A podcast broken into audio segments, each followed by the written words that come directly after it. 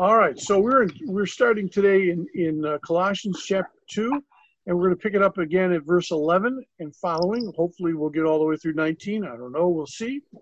But we're glad that uh, you guys are here today. And as I said, we started off with this idea of being circumcised in the flesh, which is a, a sign of the covenant that God gave to Abraham back in Genesis chapter seventeen. Um, there is also uh, an idea of spiritual circumcision that comes out of also out of the Old Testament in in Deuteronomy. And uh, if I let's see, in Deuteronomy 30, verse 6, it says, The Lord your God will circumcise your hearts and the hearts of your descendants, so that you may love him with all of your heart and with all of your soul and live. Now, this idea of spiritual circumcision, although it comes from the Old Testament, is really developed by Paul in uh, in Romans uh, two and I believe in Romans seven as well. But in Romans two, verses uh, verse twenty nine specifically, it says, "No, a man is a Jew if he is one inwardly, and the circumcision is the circumcision of the heart by the Spirit, not by the written code." Such a man's praise is not from men, but from God. So we see that this idea of circumcision is important uh, to God, but not just the idea of the physical aspect, but the, the additionally uh, into that the idea of spiritual aspect. Now, if you were a good Jew, you would make sure that your child was circumcised by the eighth day. On the eighth day, if George was here today, he would uh, comment that that is the time when the blood starts to coagulate in a newborn. If you were a proselyte, one of the very first things you had to do if you were truly going to become a part of the Jewish faith was you had to get circumcised, uh, which would be, I'm sure, a very painful thought as if we were in, um, if we were a human, a man, an adult man. Um, it's the first requirement of the law was circumcision. It was uh, the, the Jews taught that no one could keep the requirements of the law without being circumcised. And so there is, uh, Paul here in, in verse 11 seems to indicate three aspects the idea of spiritual circumcision, the idea of putting off the sinful nature, and the idea of the circumcision of Christ, which is kind of corresponds with spiritual circumcision. Now, the NIV says not made by, uh, by the, not done by the, the hands of men. Um, the, the actual way that it's kind of interesting, the, the actual way that it's, it's in the Greek is that it's, it's unhandmade. Circumcision, physical circumcision is handmade, according to the Greek. And in the spiritual aspect of, of circumcision, it is unhandmade. So uh, just a, a, small little, I, I find it fascinating sometimes how the Greek gives you a real different twist on things. It's not the way we would say it, but it's the way that it, it is originally, it should be better translation, which is a little uncomfortable for us. And that's one of the problems with word for word translations is that sometimes it's uncomfortable because the words don't translate easily into our language, do they? Hey, Val, could you clarify that one point you made that you said that uh, the Jews believed if you were not circumcised, you were incapable of living according to the law. Yes, that is correct. So that was some sort of an enabler to their will. Well, yeah, that's a that's an interesting idea. I'm not sure that's really what I mean. Perhaps, perhaps they just taught that that no one could keep all the requirements of the law because the very first thing you had to do as as a as a newborn or as a, a, a someone who coming into the Jewish religion was that you had to be circumcised. No circumcision, you're not a Jew. So, so it's more than just a symbol or a mark. It's uh, deeper than that, apparently. Well, for them, it it it, it took on a much deeper perspective. Yeah. Yeah. Well, in Acts two, we found that the Judaizers were trying to do the same thing with the new believers. Sure. Forcing them. Yeah, which know. is uh, again part of the pr- problem we're running into here in Colossians is the Judaizers but, are, but there is another another real problem, I think. Uh, it just came to mind. I don't know. Maybe it's to create uh, a little bit of a mess because of the liberation theology and whatever else is going on in the world equality, equality, equality. Why the woman doesn't need the circumcision? well, just, yeah, just to put area, a range. That's an area I'm I, am i am not going to go down that that. I, under, I, I, understand. Uh, I, I will tell you I I've often wondered, but I I guess the issue is that um, is that God wanted man to have this this uh, this sign, Jewish men to have this sure. sign. By the way, what I, I don't know if this is a, a No, no, we don't. We don't this have is a cutting a, a, cutting side of this whole thing. I understand. The, the Jews are not the only. Uh, the Jews were not the only people that practiced sure. circumcision in the Middle East. Mm. I agree.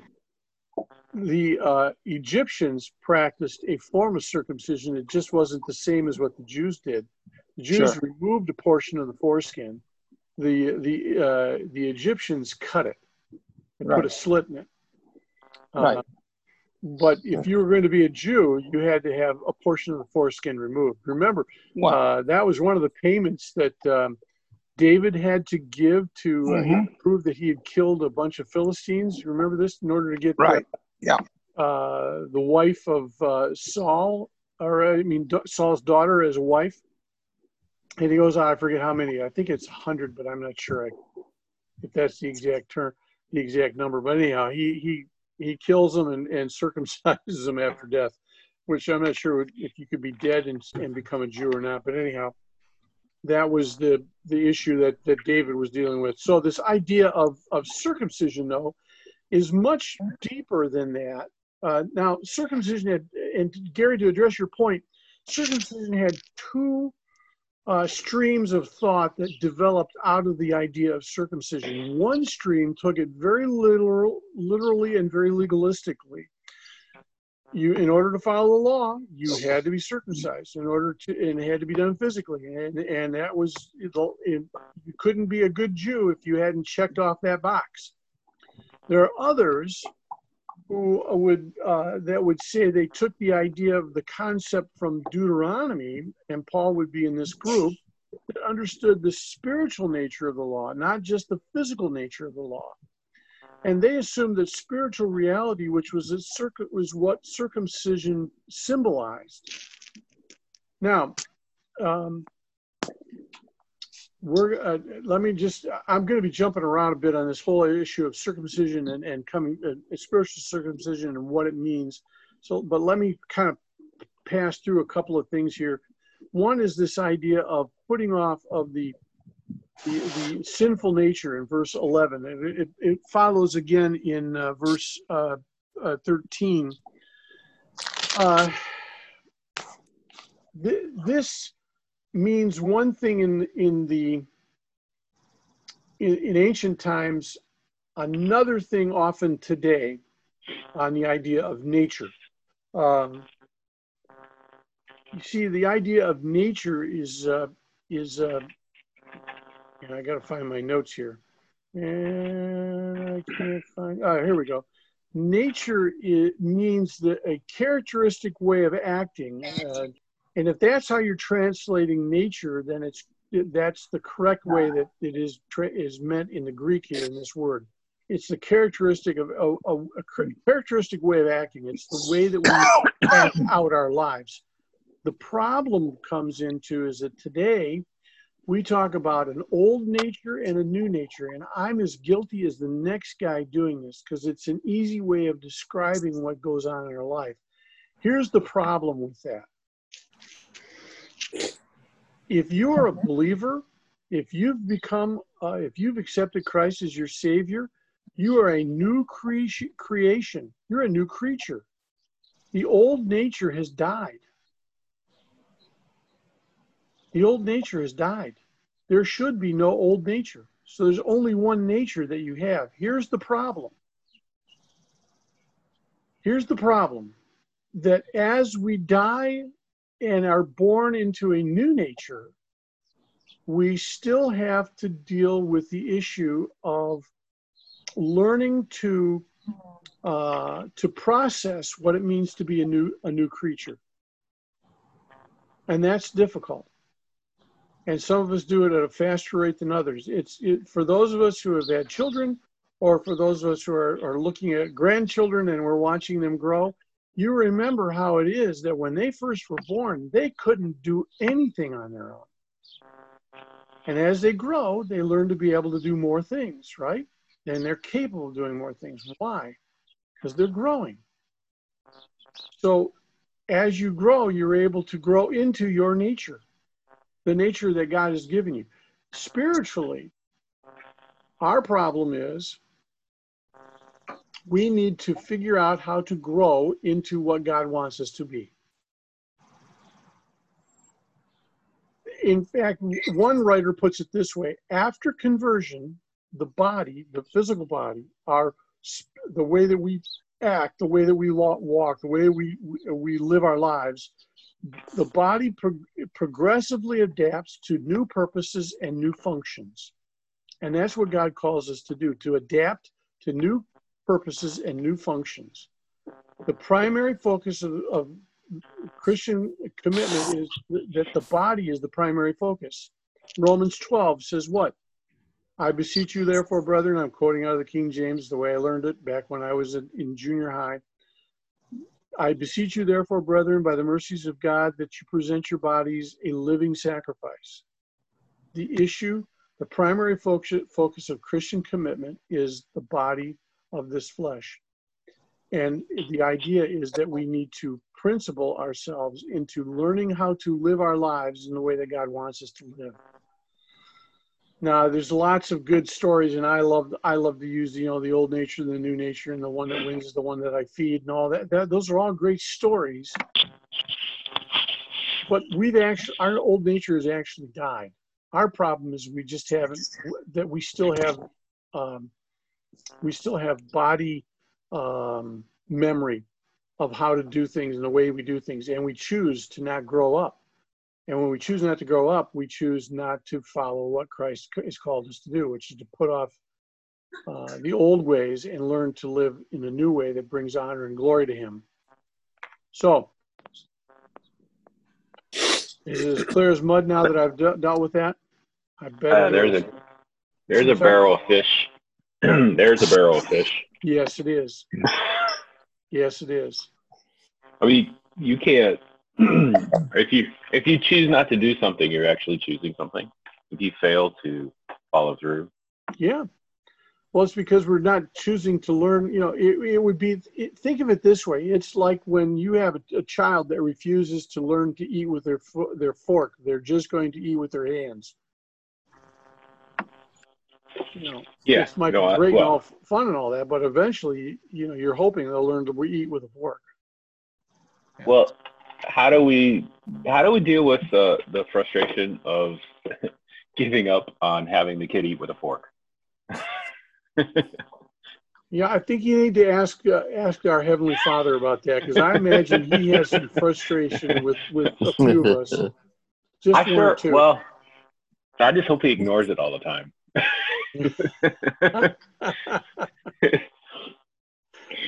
well, you say that our old nature has has died, and yet I think in Romans, Paul talks about still struggling with his sinful nature. Like he knows what to do and he can't do it, and uh, it's like I, the sinful nature is not gone; he's still struggling with it.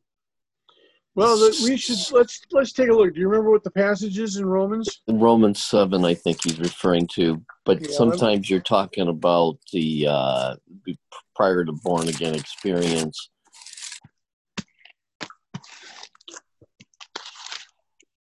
We, uh, I think you might be. Let's see here. Fifteen. Uh, yeah, verse 14 started from there. It says, We know that the, the law is spiritual, and I am unspiritual, sold sold as a slave to sin. I do not understand what I do. For what I want to do, I for what I want to do, I do. For what I want to do, I do not do. But what I hate, I do. And if I do what I do not want to do, I agree that the law is good. As basically he's saying, as it is, it is no longer I myself who do who who do it, but it is the sin living in me. And that is not a sin nature. Well, then it goes on to say sin nature, sinful nature. I know that nothing good lives in me that is in my sinful nature. And and really, uh, that term there in the NIV, I don't know what you have in your uh, Gary, you have in the well, NLT verse 18 says, "I know that nothing good lives in me. That is in my sinful nature. I yep. want same, to do what is right, but I NIV, can't." Same thing the NIV has. It, yeah. it, actually it could also be translated in my flesh, and yeah. that that sometimes is one of the problems we run into in translations is that uh, uh, we're not consistent in how uh, it plays out, and some of it just simply could be that you've got a group of scholars and everyone says, "Well, this is the accepted way," but it would seem to indicate that we're a new creation. We're a new creation. We should not have an old cre- an old nature in us. We died to self. The problem is, I think the self keeps trying to live to, to resurrect itself. And and the NIV and the what we were look just looking at in uh, Colossians, yep. Uh, it actually has a note that uh, of the sinful nature, and it says in the flesh. Yeah, yeah. And part of that is the the fact that we still have the flesh. It, our flesh has not been glorified yet. I, I speak for myself. When I get, you know, as as good looking as I am, I'm going to be even better looking when I get to heaven. In so, fact, I'll be so good looking, some of you won't be able to even stand the sight of me. Of course, some of you can't stand the sight of me now, so I guess it doesn't really matter, right? I, so, I don't so have to tell you the. James, you so, say something? So basically, then, you know, the flesh is with us whether we want it to be or not. It's in most instances, it's hopefully deep in the background, but every now and then it manages to uh, find a way to creep back in. So, yep. Usually, when I get behind a wheel, yes, a car, my, my old nature seems to crop up very easily. So we have to spend time really uh, talking with God about that sinful nature that sits in that sits there in the background. Yeah. And as much as as much as we try to, uh, we can probably fool each other from time to time, but we can't fool God with that with that behavior. Amen. Boy, that's true. Yep, that's true. Which, by the way, me, might Val, yesterday I was coming back from the golf course, and uh, there's a little two lane road. A car was going about 35 miles an hour on these curves, and then it opened up again, and I goosed it. Next thing you know, I'm at 86 passing this guy. now, was that was that the old nature? Or I don't know. It was the old car. It was 1999. it was that. You were just trying to blow out some of the carbon out of that Porsche. Yeah, that's what it was. Yeah, yeah. so, Paul is is relating. He does this in verse 12, and and I want before I go on, any other comments you want to make or questions you want to bring up about this?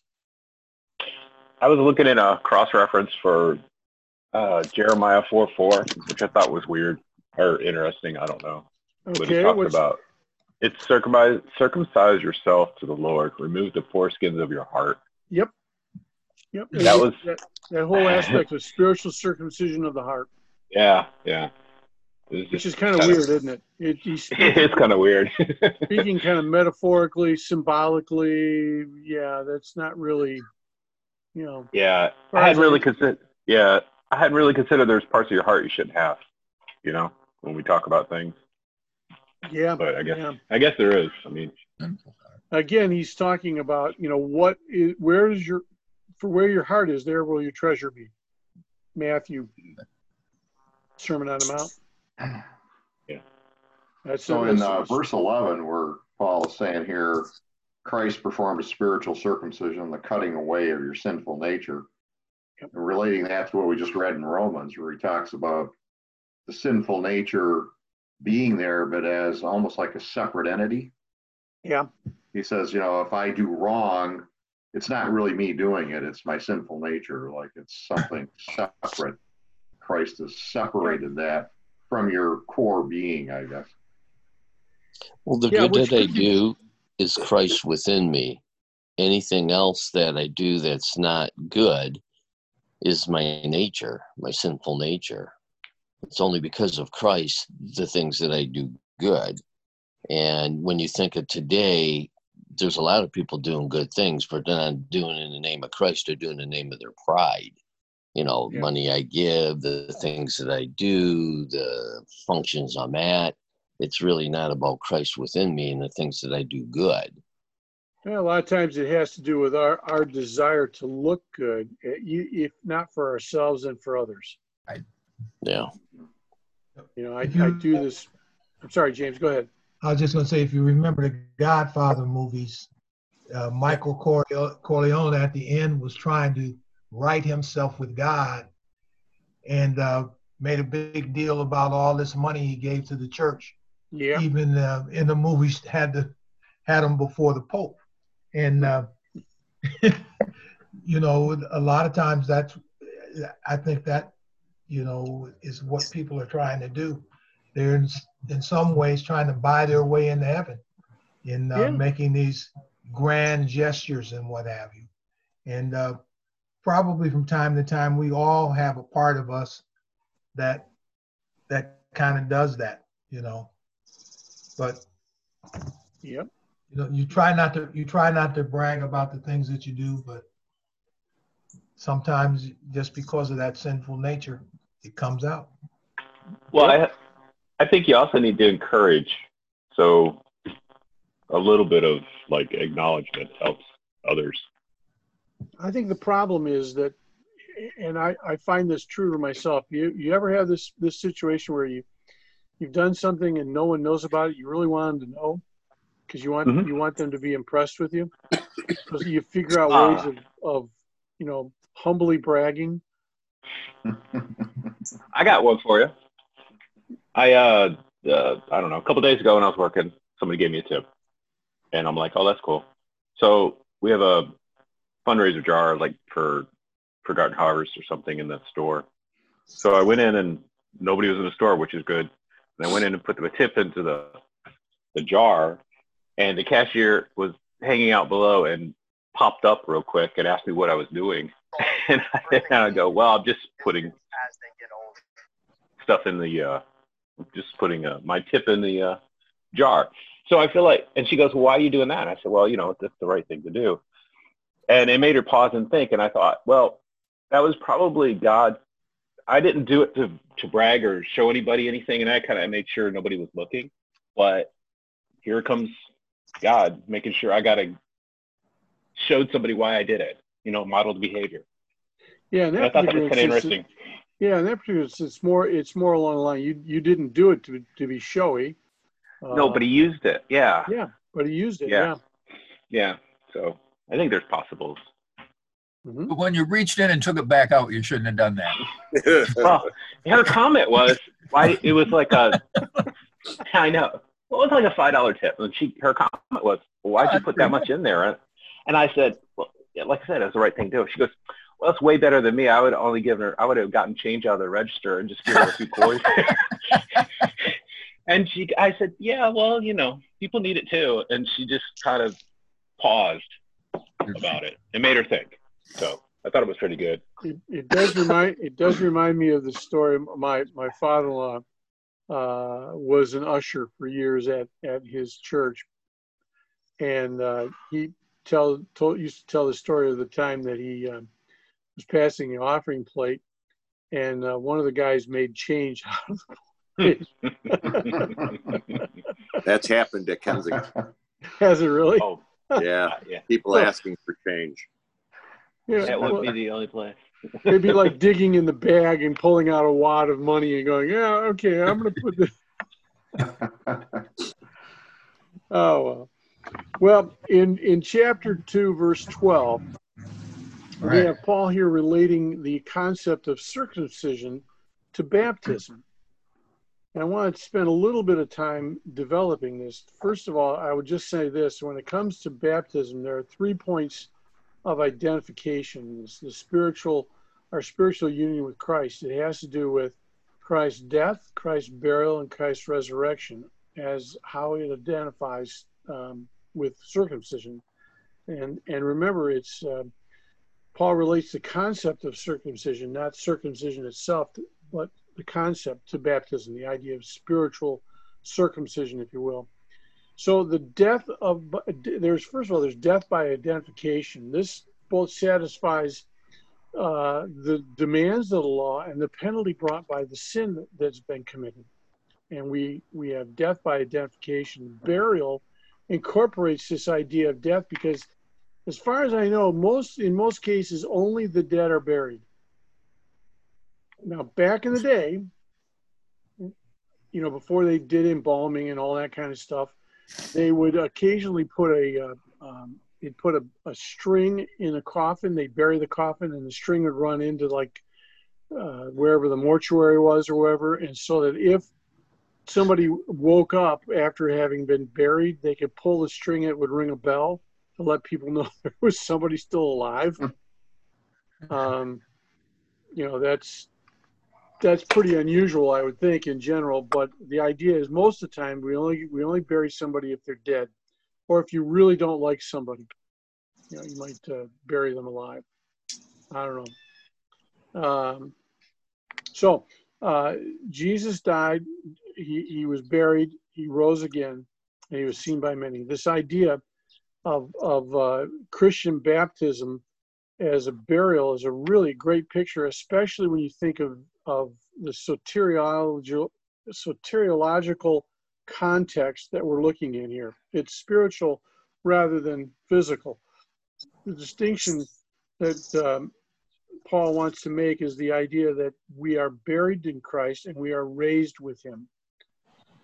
Now, um, circumcision is is uh, is explained by both burial and also by resurrection.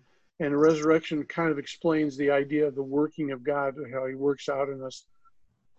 There are uh, there are multiple ways of being baptized. We've talked about this, and perhaps some of you were baptized in a variety of different ways. Some of you might have been baptized several times, um, depending upon the original where you when you were originally baptized and when you became a follower of Christ, or even if you went to another church, sometimes they would require that you be rebaptized, whatever mode that church practiced.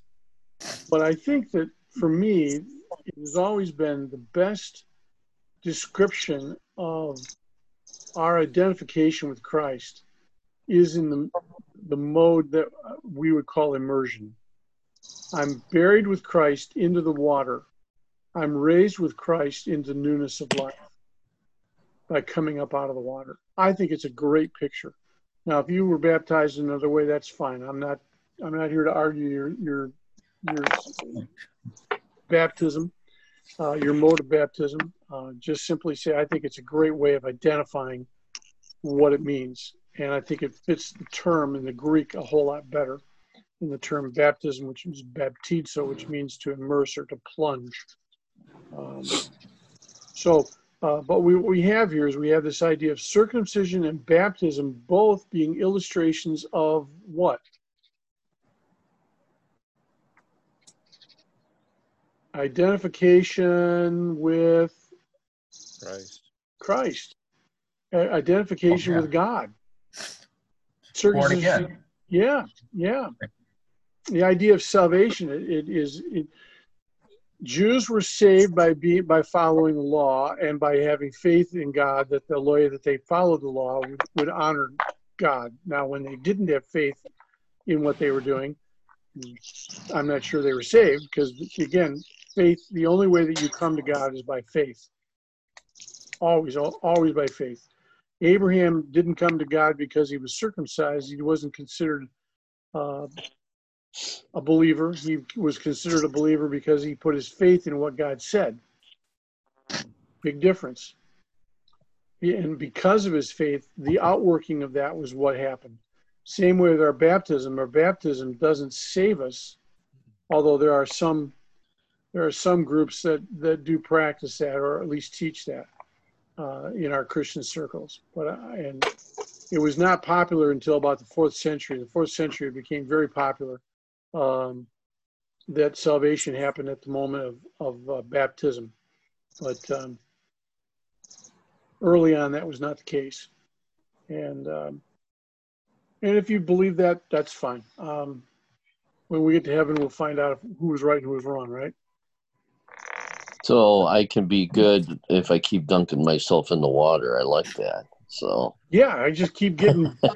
well, you know, that's almost a theology. Some, of, some of us need some. Well, yeah, yeah. I can remember. I can remember a, a gentleman who uh, that I knew. Uh, he was my dad's age. He would um, he would get baptized again and again and again. And, and there is a sense to which baptism is a great sign of saying, you know what, I want to recommit myself to God and I want people to know that.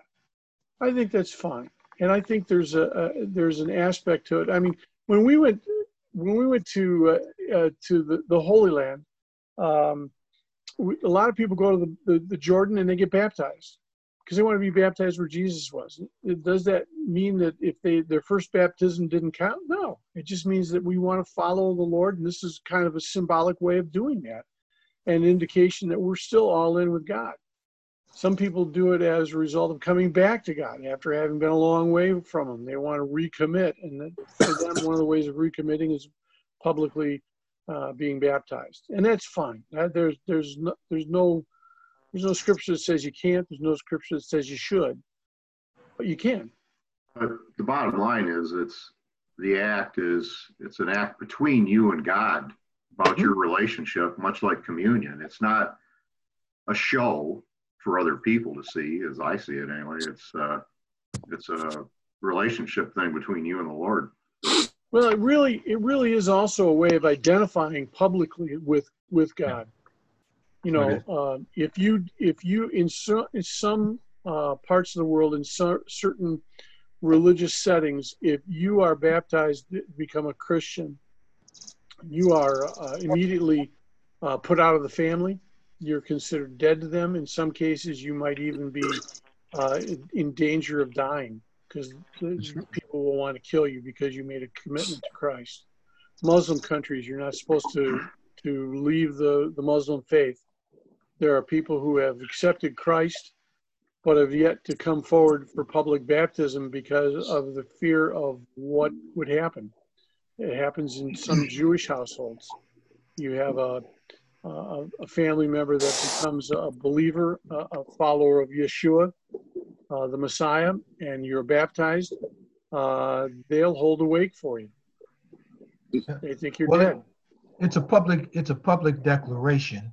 Yeah. And in yeah. in the, in many of those cultures, family, family, and family uh, history is more important than than almost anything that you can do. And if you go against that, that causes uh, you to be ostracized by yep. the community, by the family. Yep. And um, you know, and this is why, to me, many times, even after translation, it's difficult to understand some of the passages in the in the in the in the Bible because they weren't necessarily written for us at this time. I mean, the translations can be kind of can be kind of screwy and we don't quite get the meaning meaning for a lot of different reasons but and it and it takes some work to really get at it but. Yeah yeah. Which apparently is what we're trying to do here. I'm not sure how successful we are at times this is this is the the goal uh, the intention shall we say. Yeah well, according to paul it's a necessity to be done to show that you are alive in Christ. Yep. The public confession, that's what it does. Once you are dead, now you identify with Christ because he does the circumcision of the heart. And also, you signify uh, you are a new creature. You know, you, you can go to church. How many knows know that you're a Christian? You know, if you haven't declared it in a way. What I'm saying, I, yeah, yeah, right. I, think I, I told you, uh, folks, that I, I got in trouble at one of my churches. I was preaching. I was talking about the fact that uh, the the true commitment that we make to Christ is not walking an aisle, it's baptism.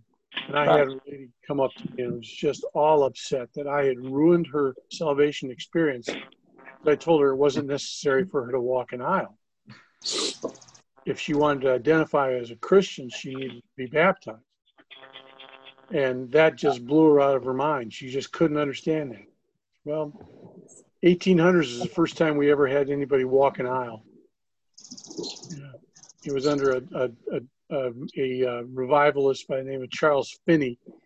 Uh, I think it was the second, I think it was during the Second Great Awakening here in America. Anyhow, he talked about, he had people come forward to accept Christ and it caught on. You know, it, it's one of those things that it helps people sometimes to make that decision to walk an aisle. But that, that walking an aisle doesn't save you. And walking an aisle does not mean that you've committed yourself to Christ. Baptism is what Scripture says is, is the way that we do that. All right, so circumcision is, at least physical circumcision, is no longer required or desired.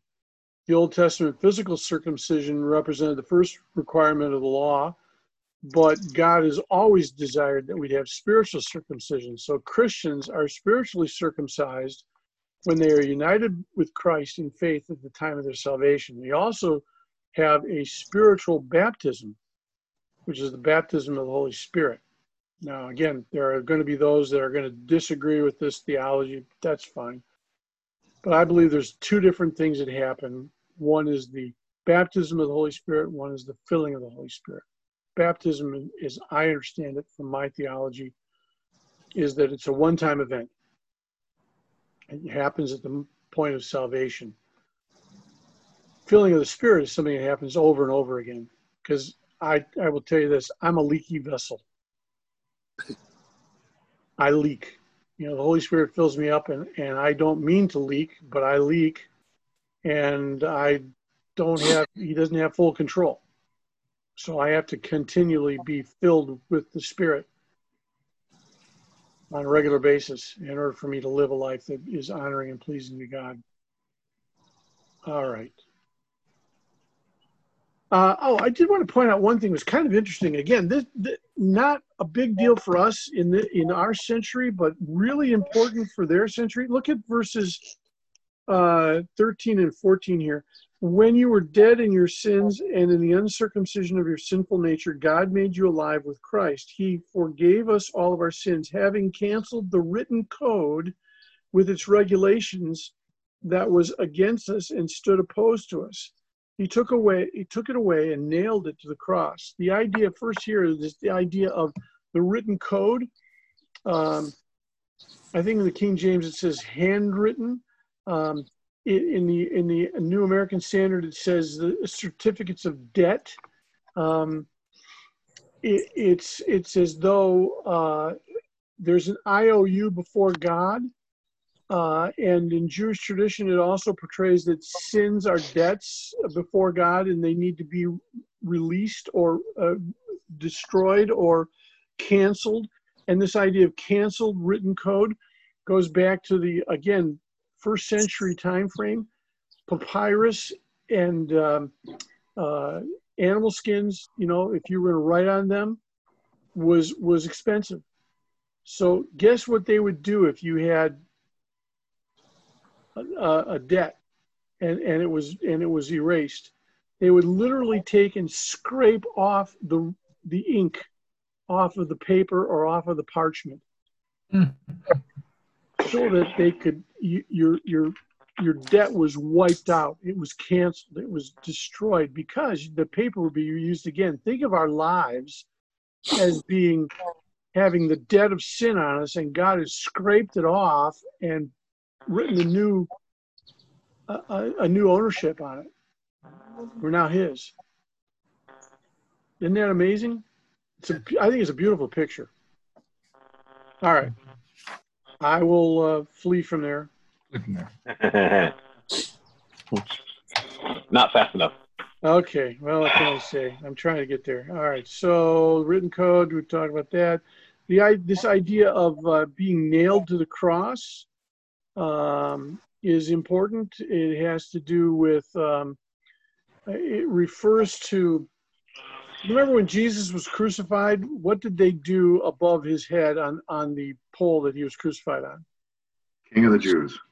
Yeah, they put a, they put up a writing, and and when they when they took him to the the place of the cross, in fact, some some cases, um, the uh, um, the indictment, the the you know the the, the guilty plea or, guilty uh, verdict was uh, was written up and was nailed onto onto the cross so you could see what he was guilty of. He was guilty of being the king of the Jews. Remember the the priest go, no, no, don't say that. Say he said he was the and, and Pilate says, no, no, no. What I've written, I've written. I'm not going to do that again. You know. So this idea of a criminal, uh, a criminal's debts to society was canceled when he paid for his crime. Old Testament New, and early New Testament. this idea here captures the spirit of the context and the fact that Christ is nailed it to the cross. Whose cross? Whose cross? His cross. His cross. Aren't you glad it was his cross and not our cross? Well, he paid the price for us, right? Yeah, he did. Absolutely. Praise the Lord, huh? Yeah. All right, in verse 15, it says that having disarmed the powers and authorities, he made a public spectacle of them and triumphing over them by the cross. Here's the part that's kind of interesting. First of all, powers and authorities. It would appear that it would appear that both there are good authorities and bad authorities, good powers and bad powers. In this particular instance, it would appear that was referring to the evil powers and authorities, which would be uh, ranks, various rankings, if you will, of of, demon, of demons. Just like in angels, there are dif- different rankings of angels. That would appear to be what's happening here. He says he's armed them, uh, and that he did it by stripping themselves rather than divesting himself. This is kind of interesting because in a, in a military setting, the disarming is important, but in a political setting, it means disgracing, uh, being disgraced. The NIV prefers the military uh, translation of in being disarmed, but perhaps the political aspect fits as well because God disgraced the powers of authority and authorities that thought that they could beat God at his game. They thought they could do it. They thought they had won. And when Christ rises from the dead, he strips them of their of, of all of what they thought was going to be good. They thought they won. And here's the interesting uh, uh, look, look at the paradox. The paradox is that Christ is stripped and placed on a cross He's hung and disgraced publicly in the place of sinners. The evil forces of the time assumed that they had triumphed. Can you imagine the party they must have thrown for three days? And the reality was, this was not an act of disgrace. This was an act of sacrifice and an act of triumph. And God, when He raises Christ from the dead, He pretty much destroys the powers and authorities that were against him. Well, yeah. Not not to nitpick, but uh, it seems these two verses talked about the the victory over these spiritual authorities comes not specifically from the resurrection, but from just the sacrifice on the cross, because that's that's all he mentions here. You're that and you're sacrifice right. to wipe out our sin. Yes, that's the disarming act. You're absolutely correct. But here's the thing I don't think the, the powers knew that that was the case until the resurrection. They didn't see the significance of it. We know the significance is that he paid the price. But the price was paid, but it became evident to everyone, both spiritual beings and physical beings, when Christ rose from the dead. It seems that our sin and our guilt over it is the tool of the evil forces, and he's taken that away from them. Mm-hmm. That's really all they have over us. Yep. That and, and a reminder that just how bad we are, right? Right. There's no yeah. way that God could look at what you've done. There's no way God could love you. Yeah. Well, you know, you got to think too. How much of this came to Paul after Christ's death, because this many of these uh, books that he wrote were sometime after the death of Christ. So, oh yeah, throughout the, that time, God was enlightening him because he may have not uh, recognized that uh, many of the things that he writes about now at the at the time that uh, the death of Christ took place. Yes, I, well, obviously he he was not a believer of Christ until after after the re, well well after the resurrection on the on the way exactly. to the road to Damascus. So he's relearning everything, and I would imagine that that his uh, that he continued to learn. I I can't imagine that he stopped learning after the three years that he spent, you know, redeveloping his theology. I, I would imagine that that was an ongoing an ongoing thing, just like it is in our lives, right? I mean, I exactly. I think I know more about who God is and about the scriptures today than I did when I was first saved. Well, I'm I'm almost positive, if, if for no other reason, I was four years old when I accepted Christ, hmm. Savior. So I'm pretty sure I didn't have a clue about some of this stuff back then, and I'm not sure I fully understand it now either. I, I come to you sometimes fear and trembling that some of you are going to ask questions that I won't have an answer for. Keep trying. yeah, well, you, I know some of you are very trying. Uh, uh, Mel, were, were you uh, were you baptized at four? Yes, I was. You were. Yeah, yeah. It was it was an argument that I had with the the pastor and my parents. Um, they want. I had accepted Christ on Easter Sunday, 1960, and that we uh, Sunday morning and on Sunday evening we were having a baptismal service, and I, I after I accepted Christ, I said, "Well, I'm I'm getting baptized tonight." And they go, "Wait a second. they started. They were trying to talk me out of it because they wanted to make sure I was truly, I, I truly understood what I had done, you know, as a, as a child. And so uh, I'm not sure I was precocious, or there might be another term for what I was. Um, because that's a good one. a yeah. question that they couldn't answer. The question is, why are you trying to stop me from doing that Jesus commanded me to do? Ooh. And I looked at the, the three of them looked at each other and they go, uh, okay, we're baptizing him. never, yeah, never mind. Yeah. So yeah, I was very, I was very young. Yes. I have a question. Yeah.